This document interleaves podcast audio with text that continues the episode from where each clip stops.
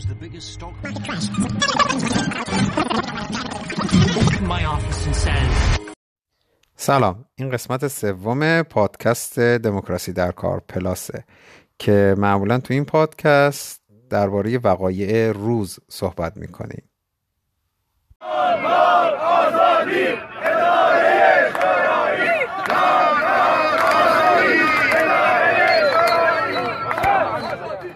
این صدای کارگران کشت و صنعت نیشکر هفت تپه بود. شما اگر خبرهای اعتصابات و اعتراضهای این کارگران رو دنبال کرده باشید شاید یه چیزایی دستتون باشه که چه اتفاقی افتاده و چی داره بر سر این کارگرها میاد.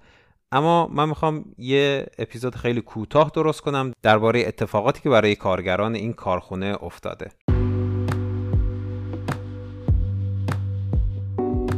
بیشتر از نیم قرن از تأسیس کشت صنعت نیشکر هفت تپه میگذره و شاه تو 1340 این شرکت رو افتتاح کرد. اصلا قطب کشاورزی کشور بوده اونجا و قرار بوده کشور رو توی تولید شکر تقریبا به سمت خودکفایی ببره.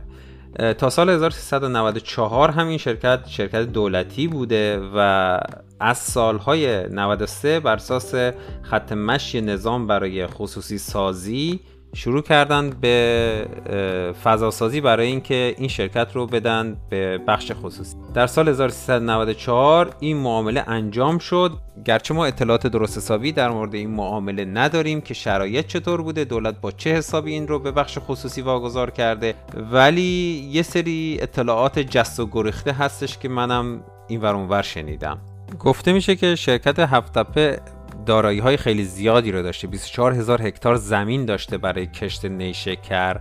یه مقاله هم تو روزنامه دنیای اقتصاد بود که گفته بودش که کشت و صنعت نیشکر هفتپه 2730 میلیون ریال یعنی 273 میلیارد تومن دارایی داشته و 95 درصد سهامش یعنی 185 میلیون سهم به شرکت دریای زئوس به مدیریت آقایان مهداد رستمی چنگی و امید اسد بیگی داده شده. و اکثر مشکلات نیشکر هفتپه اکثر مشکلاتی که کارگران امروز ازش دارن حرف می‌زنن از اونجا شروع شده. حالا اینجا من خیلی نمی‌خوام دیگه راجع به این قضیه بحث کنم که دولت به چه حقی تمام دارایی مردم اون منطقه رو ورداشته دو دستی داده به یه سری آدمی که معلوم نیست چه کارن معلوم نیست تو این کار تخصص دارن یا نه. اصلا دولت به چه حقی این سلب مالکیت رو از مردم منطقه انجام داده؟ مگه رأی گرفته از مردم؟ مگه با مردم مشورت کرده؟ مگه کارگرانی که اونجا دارن از این کارخونه نوم می‌خورن و کسانی که دارن محصول این کار می‌خرن باشون مشورت شده؟ چطور به خودش اجازه داده که این رو این رو واگذار کنه به بخش خصوصی با تمام شرایطی که معلوم نیست اصلا چه جوری بوده چقدر باید پول میدن. یه جا من شنیدم که گفتن در حد یک و نیم میلیون دلار این آقایون بهش دولت پول دادن و قرار بوده بقیهش رو قسطی طی سالها پرداخت کنن. واقعا ابعاد فساد این جور خصوصی سازی ها انقدر بزرگه و انقدر ناشناخته است که ما اطلاعات زیادی دربارش نداریم. هر از چنگایی یه خبرنگار با شرفی میره دنبال این قضیه تتوش رو می‌خواد در بیاره و بعد یه هفته می‌بینیم که ایشون دستگیر شده و تو زندانه. یعنی هیچ راهی رو برای شفافیت برای نظارت مردم بر دارایی های خودشون نذاشتن. این اتفاقات افتاد و چندی پس از این واگذاری معلوم شد که بله این آقایون ارزه اداره اینجا رو نداشتن و کارگرها از همون ابتدا دیدن که حقوقشون پرداخت نمیشه. این اعتصاب ها و اعتراض ها از اون موقع شروع شد و تا همین امروز هم ادامه داره. طی سه سال که از این اعتراض و اعتصاب ها میگذره مدیران شرکت یک حرف درست حسابی نزدن که آقا شرایط شرکت چطوره؟ آیا پول دارن؟ آیا ندارن؟ کی می‌خوان حقوق کارگرها رو بدن؟ اون اوایل که این اعتراضات شروع شده بود این آقای امید اسد بیگی رفته بود بالای یه منبری و برای مردم داشت سخنرانی می‌کرد. این حرفی که ایشون می‌زد انقدر برای من شوکه کننده بود که اصلا خودتون بشنوید. این مسائل حاشیه‌ای رو بذاریم کنار گوش کنید. الان باید این کارخونه را بیفته.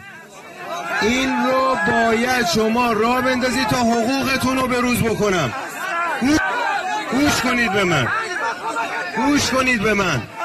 اجازه بدید. اجازه بدید. واقعا احتیاج نیست که من کامنتی بذارم راجع به این آقا و نحوه نگاهش به کارگرها و نحوه نگاهش به مدیریت این مجموعه. این واگذاری با اعتراضات کارگری و اعتصاب و و مخالفت های زیادی از طرف کارگران و کارمندان اون این کارخونه مواجه شده. حتی نماینده شوش میاد یه تذکر شفاهی تو مجلس میده که آقا این مجموعه بزرگ اقتصادی منطقیه که به دوتا جوون 28 ساله و 31 ساله داده بشه. چرا با مسئولان استان و شهرستان و اون کسایی که اونجا هستن و موضوع رو بهتر می‌دونن مشورت نشده. اینا همه سوالهایی که درباره این واگذاری مطرح بوده.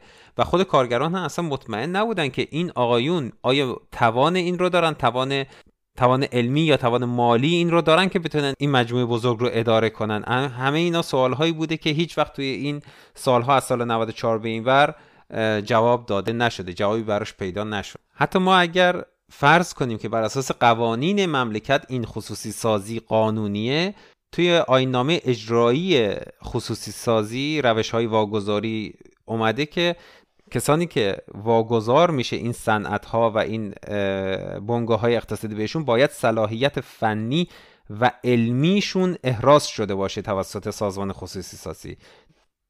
نکته جالب درباره کسانی که این شرکت نیشکر هفت تپه رو به دست گرفتن اینه که اینا با پدر و برادر و خواهر و عمه و ننه و خاله و اینا اومدن یه شرکت هلدینگ درست کردن این شرکت هلدینگ شده سهامدار یکی از عظیمترین صنایع ملی ایران.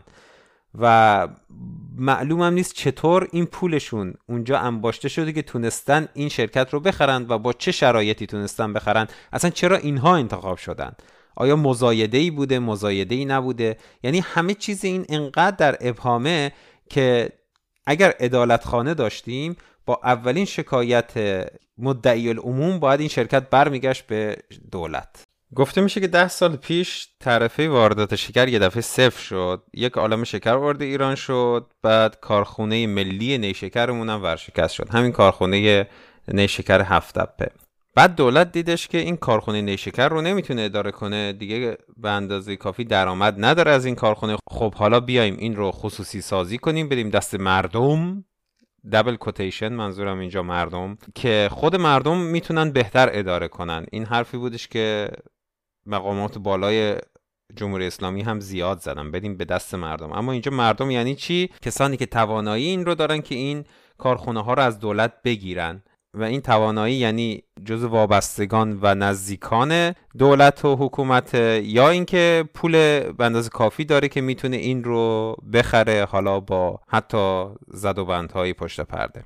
خریدار جدید هم اومده بر اساس اینکه می‌خواد تولید بکنه و تولید رو گسترش بده هزار رو یک جور وام و اینجور چیزا گرفته و همین امروز خبرش اومد که متواریه معلوم نیست کجاست و نمی‌تونه به خواستهای کارگرها پاسخ بده. کارگرها که این وضعیت رو دیدن شورایی تشکیل دادن و می‌خوان سرنوشت خودشون رو تو دست خودشون بگیرن. توی دموکراسی در کار ما درباره بنگاه های خودگردان کارگری زیاد صحبت کردیم. ورکر کوآپ تعاونی های دموکراتیک کارگری و کارگران افتپ این رو آوردن توی نامی و بهش میگن شورا.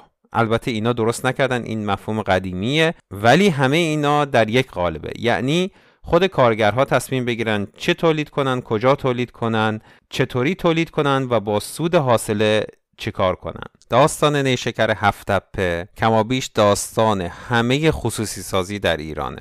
خصوصی سازی رانتی با فساد به خودشون و غیره. البته خصوصی سازی در همه جا تو همه جای دنیا یعنی سلب مالکیت از عموم مردم به نفع سرمایدارها فکر نکنید اگه تو ایران قوانین درستی داشتیم و خصوصی سازی طی یک رقابت عادلانه بین مردم شکل می گرفت کارها درست و منطقی و به نفع همه انجام می شد نه اینطور نیست. تو اون رقابت به اصطلاح عادلانه و قانونمندی که شما می‌تونید تو ذهنتون تصور کنید اونهایی که برگ برنده دارند برنده میشن. برگ برنده هم یعنی چی؟ تو نظام سرمایه داری یعنی سرمایه و پول. فرض کنیم هیچ زد و بندی هم نباشه فسادی هم وجود نداشته باشه. اما اون کسانی می‌تونن شرکت رو از دولت بخرن که یه رزومه ای داشته باشن یه چیزی داشته باشن که مجاب بشه دولت اینها می‌تونن اداره کنن. و اینا پول و سرمایه این رو دارن که شرکت رو به صورت خصوصی اداره کنن. و این از جایی شروع میشه که آنها سرمایه های قبلیشون رو توی جاهای دیگه به شکلی استفاده کردند که برای مردم و دولت مسجل شده باشه که اینا توانایی اداره رو دارن. اما اون سرمایه اولیه از یه انباشتی به وجود اومده که این انباشت همونجوری که تو قسمت های دموکراسی در کار گفتیم از ندادن حق کارگر به وجود اومده. یعنی حق کارگر جایی داده نشده که این انباشت به وجود اومده. حالا اینها سرمایه دار شدن و این سرمایه دار تو اون رقابت به اصطلاح عادلانه برای خریدن یا در دست گرفتن مدیریت نیشکر هفت برنده شدن. این رو چند بار گفتم. خصوصی سازی یعنی سلب مالکیت از همه مردم. بنابراین هیچ وقت هیچ خصوصی سازی به نفع مردم نبوده. حالا دولت هم که توان اداره این بنگاه ها رو نداره اصلا دولت برای چی باید این بنگاه اقتصادی رو اداره کنه؟ ما با بنگاهداری دولت مخالفیم چون اون جور هم میشه سرمایهداری دولتی و با بنگاهداری خصوصی هم مخالفیم که میشه سرمایهداری خصوصی که شما نتایجش رو تو ایران دیدید. راه حل چیه اینجا؟ چیزیه که ما از اول دموکراسی در کار داریم دربارش حرف می‌زنیم و کارخونه نیشکر مثال خوبی باشه که ما چطور می‌تونیم به این سمت بریم و آلترناتیوی رو برای این موضوع به وجود بیاریم. آلترناتیو اینجا شوراست. بنگاه های خودگردان کارگریه ورکر کوآپ یا توانی های دموکراتیک کارگری. حالا هر اسمی می‌تونیم بهش بدیم. اینا همشون یک چیزی رو میگه. خود کارگرها تصمیم بگیرن چه تولید کنن کجا تولید کنن و چطور تولید کنن و با سودش چیکار کنن. حالا بیاین فکر کنیم که این نیشکر هفتپه یه مثال چطور می‌تونه این اتفاق بیفته. طبق قوانین موجود انقدر بیقانونی و فساد توی خصوصی سازی این نیشکر هفتپه اتفاق افتاده که دولت طبق آین نامه موجود خیلی راحت می‌تونه نیشکر هفتپه رو پس بگیره. خودش هم که نمی‌خواد بنگاه داری کنه. بنابراین کارگران نیشکر هفتپه یک شورایی رو تشکیل دادن شورای کارگری که می‌تونه این بنگاه رو اداره کنه. مسلما اینها دلسوزتر از همه کسانی هستند که برای نشکر هفتپه تا حالا تصمیم گیری کردند. مسلما اینها هیچ وقت نخواهند خواست که نشکر هفتپه به زمین گرم بخوره چون تمام دارایی و زندگی و کار و شغل و درآمدشون و آینده بچه هاشون و آینده تمام انسان هایی که دو اون منطقه شوش زندگی می‌کنن به این نشکر هفتپه بستگی داره. چون اینا با خون دل سالیان سال پدرانشون توی اون شرکت کار کردن و با تمامی مشکلات اون شرکت آگاهند. چون اونا خودشون الان می‌دونن کشت کردن گوجه فرنگی اونجا اشتباهه و باید فلان چیز و فلان چیز کشت بشه و اینا می‌دونن چطور محصولات رو می‌تونن تبدیل کنن به مواد دیگه و کجا بفروشن و چطور بفروشن. طی تجربه ای که اونجا سینه به سینه بین مردم اون منطقه شکل گرفته کارگران و کارمندان و کسانی که توی خود هفت کار می‌کنن از همه کسانی که توی دنیا وجود دارن موجهتر و قابل اعتمادترند برای اداره هفت حالا دولت می‌تونه این رو پس بگیره چون پولی هم که از اون مالکان جدید نگرفته.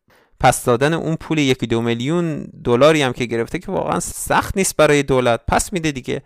و بعدش اداره اون بنگاه اقتصادی می‌تونه به شکل دموکراتیک به خود کارگرها واگذار بشه. کارگرها یه مجمع عمومی رو تشکیل میدن و یک هیئت مدیره ای رو انتخاب می‌کنن. همین شورا. همین شورایی که الان هست همه کارگرها توش هستن نمایندگانشون رو دموکراتیک و با رأی خودشون انتخاب کردن می‌تونه اون هیئت مدیره جدید باشه. حالا میشه اساسنامه ای برای این شرکت و برای مجمع عمومی شرکت تشکیل داد که همه کارگرها و همه کسانی که برای هفت تپه کار کردن و قرارداد دارن و حالا قراردادها می‌تونه شکل مختلفی باشه یا حتی قراردادهای زبانی باشه که برای هفت تپه کار کردن توی این رأیگیری شرکت کنن و هیئت مدیره جدید رو انتخاب کنن. هیئت مدیره جدید می‌تونه مدیر عامل رو بین خودشون استخدام کنه یا اینکه از بیرون یک مدیر عامل جدید حالا کسی که تخصص بیشتری از خودشون در مدیریت داره رو بیاره و استخدامش کنه و بهش حقوق بده. می‌تونه بازرس بیاره. متخصص نیاز داره می‌تونه بره متخصص استخدام کنه. به متخصص می‌تونه حقوق بده یا اون متخصص رو بیاره و جز هیئت عمومی کنه و جز کارگران شرکت کنه و اون متخصص ها هم میشن جز خانواده نیشکر هفتپه حالا با مالکیتش میشه چی کار کرد؟ دولت می‌تونه مالکیت نیشکر هفت تپه رو به خود کارگرها واگذار کنه به صورت وام بلند مدت طی 10 سال 20 سال 30 سال 50 سال کارگرها این وام رو به دولت پس میدن.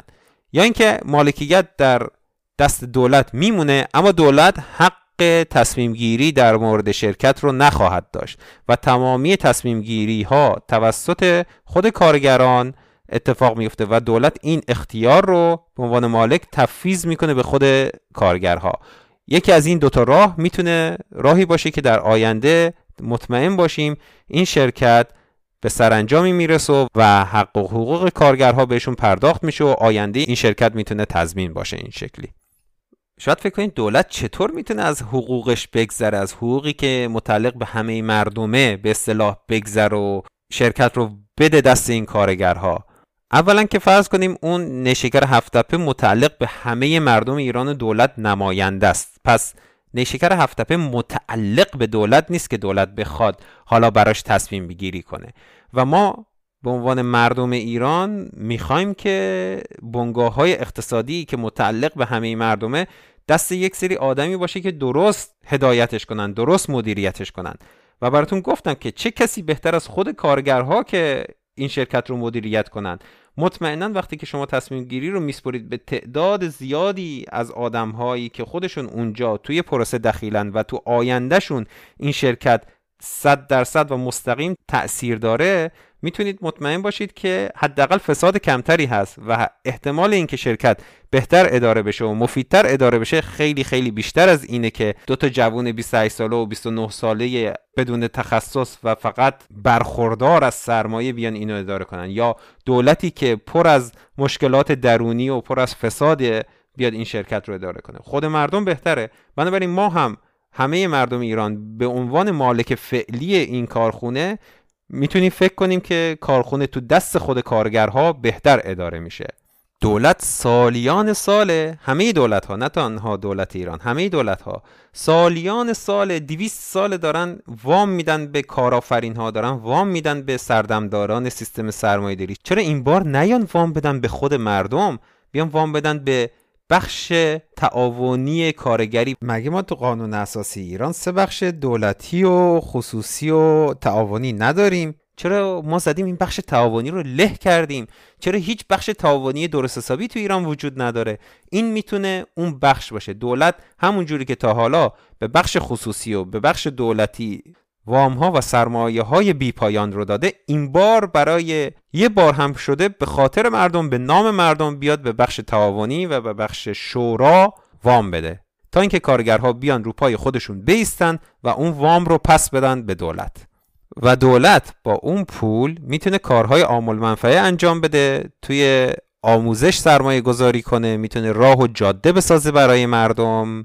ولی ما می‌دونیم که اون هم به این سادگی اتفاق نمیفته اون پول نرسیده به دولت این ور اونور ملاخور میشه. بنابراین چرا دولت نباید اون شرکت رو مستقیما و بدون هیچ گونه چشم داشتی به خود کارگرها بده. ما که می‌دونیم اون پولی که دولت به عنوان وام از این شرکت نیشکر هفتپه در آینده می‌خواد پس بگیره قرار گم و گور بشه و هیچ نفعی برای ما به عنوان مردم ایران نداره. هیچ وقت قرار نیست توی جاده و زیربناها آموزش و بهداشت و اینا سرمایه گذاری بشه. ما که فکر می‌کنیم اینقدر فساد وجود داره که اون پول گم و گور میشه خب چرا اون پول رو از اون کارگران نشکر هفتپه بگیریم. خب بذارید اونها از همین امروز مالک و صاحب کارخونه باشن خودشون کارخونه رو مدیریت کنن که بتونن آینده بهتری رو برای خودشون مردم اون منطقه و در نهایت کل مردم ایران به وجود بیارن.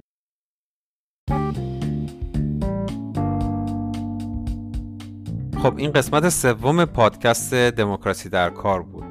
یه نیازی دیدم که در مورد حرکت خیلی قوی و تاریخی این دوستانمون توی کشت و صنعت هفت تپه یه اپیزود کوتاهی رو بدم. که شاید مردم و کسان دیگه ای که از این ماجرا خبردار نیستند و نحوه ربطش به پادکست دموکراسی در کار خیلی براشون واضح نیست یه توضیحی داده بشه. اگه می‌خواین واقعا به من و به این دوستانمون توی کشت صنعت هفت کمک کنید این مفاهیمی که ما اینجا میگیم و اخبار اینجور حرکت های کارگری رو منتشر کنید در موردش صحبت کنید با همدیگه بحث کنید سعی کنید حرفایی که ما می‌زنیم رو ببینید توی زندگی روزمره چجوری می‌تونه کمکتون کنه؟ اگر حرف جدیدی دارید ایده جدیدی دارید این رو با ما در میون بذارید. چون این ایده ما ایده بنگاه های خودگردان کارگری ایده نوعیه از بین همین بحث های ما بالا و پاییناش مشخص میشه. از بین بحث های ما قوانینش و نحوه اجراش مشخص خواهد. و بعد از تمام این حرفها بعد از این بحث هایی که ما با هم دیگه می‌کنیم سعی یا خطاهایی که در آینده خواهیم کرد شاید ما به جایی برسیم که بتونیم این مفاهیم رو به عنوان یک سیستم اقتصادی جدید جایگزین سیستم سرمایهداری بکنید. در آخر هم ازتون درخواست می‌کنم که باقی کارگرها رو فراموش نکنید. شاید کشت و صنعت هفتپه جز معروف ترین ها باشه ولی ما هبکوی عراق رو داشتیم. از این مسائل زیاد بوده. سعی کنیم به همه اینا توجه کنیم که هیچ کدوم اینا محجور نمونن و این حرکت ها در حاله بیخبری ما و مردم گم نشن. ممنونم و منم محمد هستم و این قسمت در 27 آبان 1397 منتشر میشه.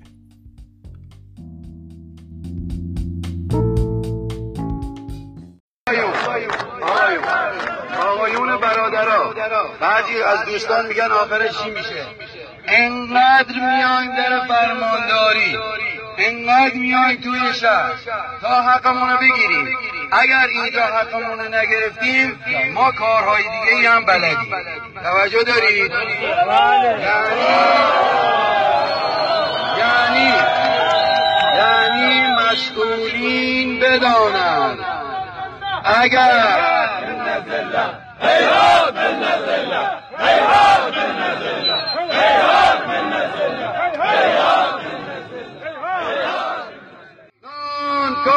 آزادی اداره شورای نانکار آزادی اداره شورای نانکار آزادی اداره شورای نانکار آزادی اداره شورایی.